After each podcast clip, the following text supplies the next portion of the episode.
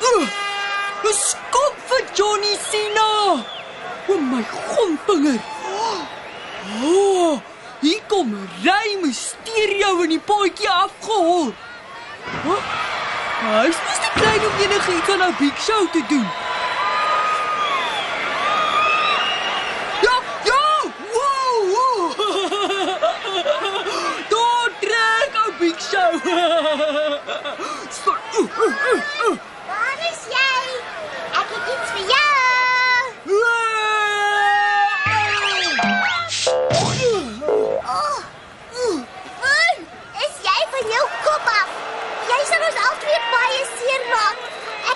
Al vir jou gesê dat dit gevaarlik is om te stoei as jy nie weet hoe nie.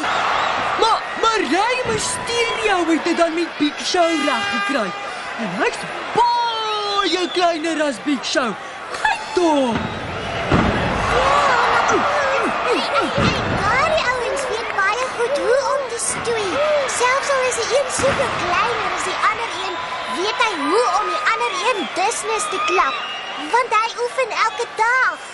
Dis sy werk daarin, so hy's baie goed daarin. Dit lyk dan altyd so maklik op die televisie toekie. Flippie wippie poen. Jy kan mos nie alles wil doen wat jy op die TV sien nie. Die televisie is so speel speel. Dis nie die regte lewe nie, poen. Ja, maar kom ons kyk dan iets anders toekie. Goed. Spider-Man, Spider-Man does whatever a spider can. Toekie. Spins a web kyk. Kyk hoe spring daardie man met die snaakse pakkie aan van die gebou se dak af. O, En hy vlieg deur die lug. O, oh, oh, groot gomvinger. Daar gryp hy nou 'n tou vas en hy swaai verder. Poen. en daar land hy veilig op die grond. Fantasties.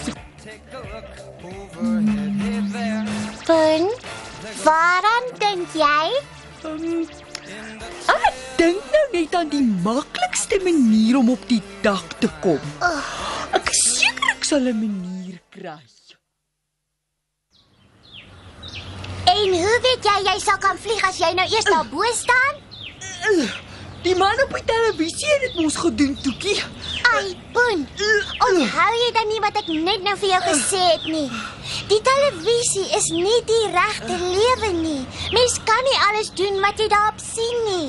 Dis speel speel. Maar die man het dan soos 'n gewone man gelyk, Toekie. Aha. Hy was net 'n bietjie snaaks aangetrek. Of wil jy vir my sê dis hy snaakse klere wat hom help vlieg het? Nee, Poen. Dis Spider-Man daardie. Sy klere lyk maar so. Maar onthou, dis net 'n storie. Staan eers hier onder op die grond, dan toets jy eers of jy kan vlieg.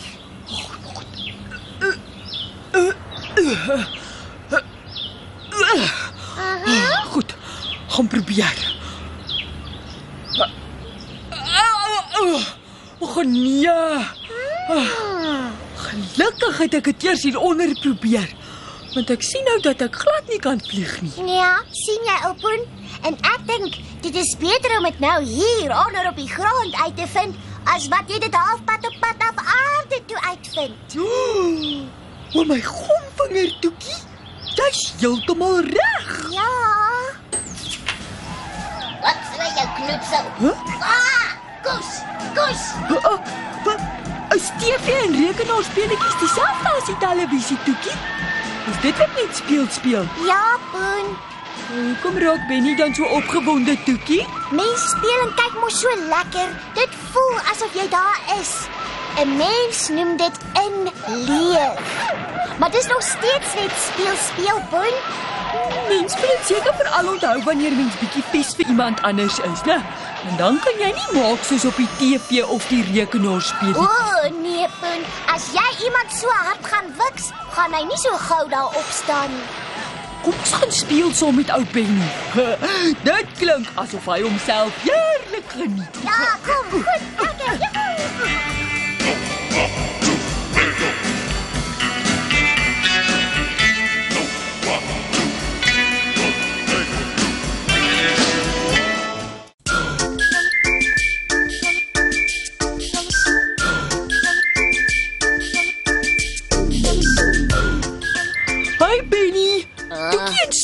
Wag hier buite.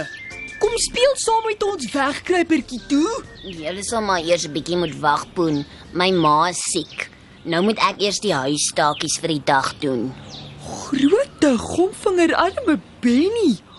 Dan werk jy jou seker dood. Ha? Ek en Toekie het eendag vir jou ma dopgehou terwyl sy die huis skoon gemaak het. Sy het gevee en gestofsuig en afgestof en die matte Ag nee, wat Poen. Dis nie so erg nie.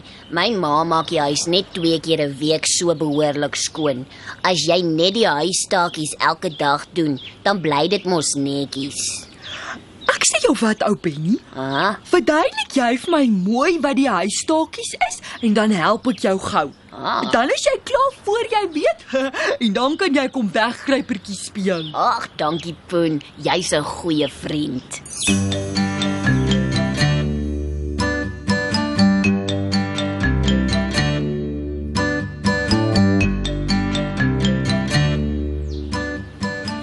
Goed, Poen. Eerste moet ons die bed opmaak.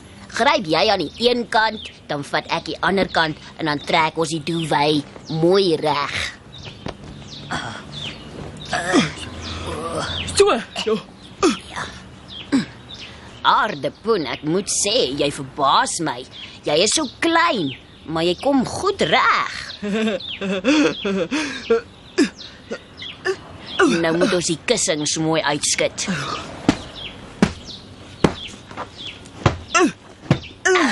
uitskud. Daar sê.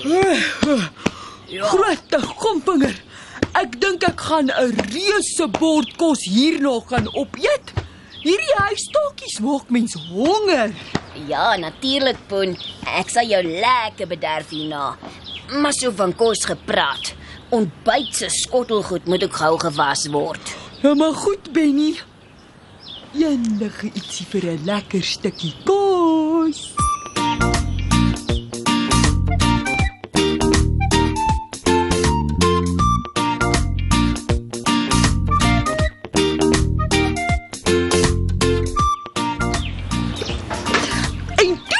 Sari vir Toekie dat ek 'n bietjie gewig kan verloor. Kan jy dit glo? Haai nooit Poen, dis vreeslik. Ai. Daar sê, dit was die laaste bord. Hoe vorder jy met die afdroog, Poen? Um, Tot sy. Tot sy ek is ook klaar. Mm, goed, nou moet ons die bad gaan uitwas. Jy sal my maar mooi moet wys, hoor ou Benny. Ek weet nie mooi van bad uitwas nie. Mm, ag, is maklik, Poen. Jy gryp hierdie ou spons en dan spuit jy bietjie seep daarop en dan vryf jy al rondom die binneste rand van die bad. En, en dan draai jy seker die kraan oop en was die seep uit, né, Benny? Net so, Poen.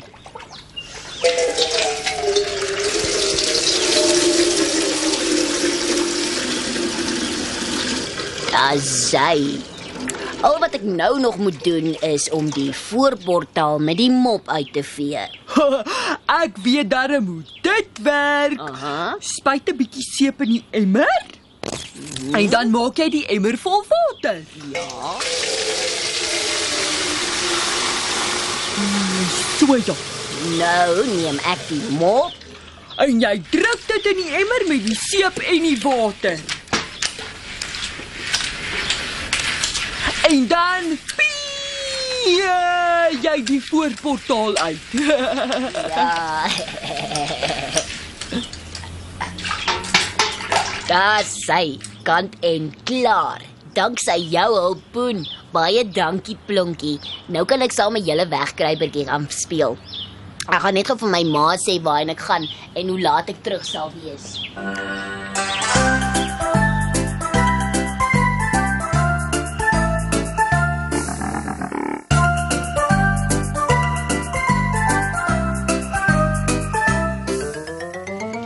ma sê dis als reg en sy stuur hierdie sakkie lekkers om dankie te sê dat jy gehelp het. Oh, Jippie! 'n Hele sakkie vol lekkers net vir my. Kom ons gaan speel nou, Poen. Julle kruip net nie weer in die posbus weg nie, hoor.